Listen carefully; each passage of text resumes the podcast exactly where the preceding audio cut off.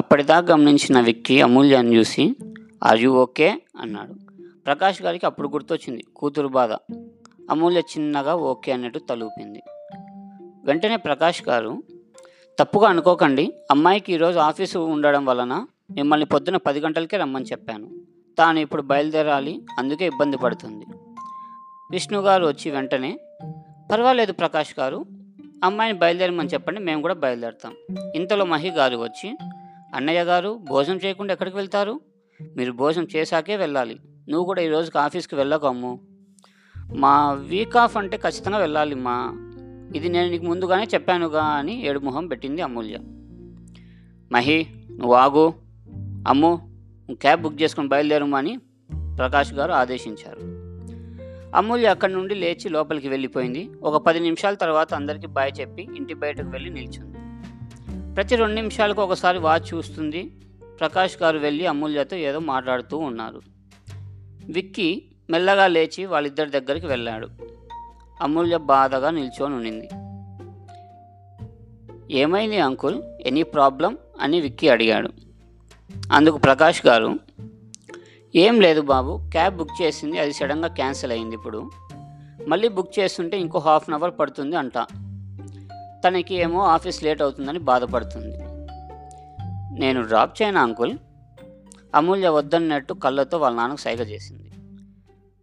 అది బాబు పర్వాలేదు. మీరు కూడా నాతో రండి. వెంటనే ప్రకాష్ గారు అయ్యో బాబు మీకెందుకు శ్రమ? అది విన్న అమూల్య నాన్న ప్లీజ్ నాన్న వెళ్దాం అని దీనంగా అడిగింది. ఇంతసేపు వద్దన్న కూతురు ఇప్పుడు ఇలా అడిగేసరికి తన పరిస్థితి అర్థం చేసుకొని బాబు విక్రమ్ తప్పుగా అనుకోకు.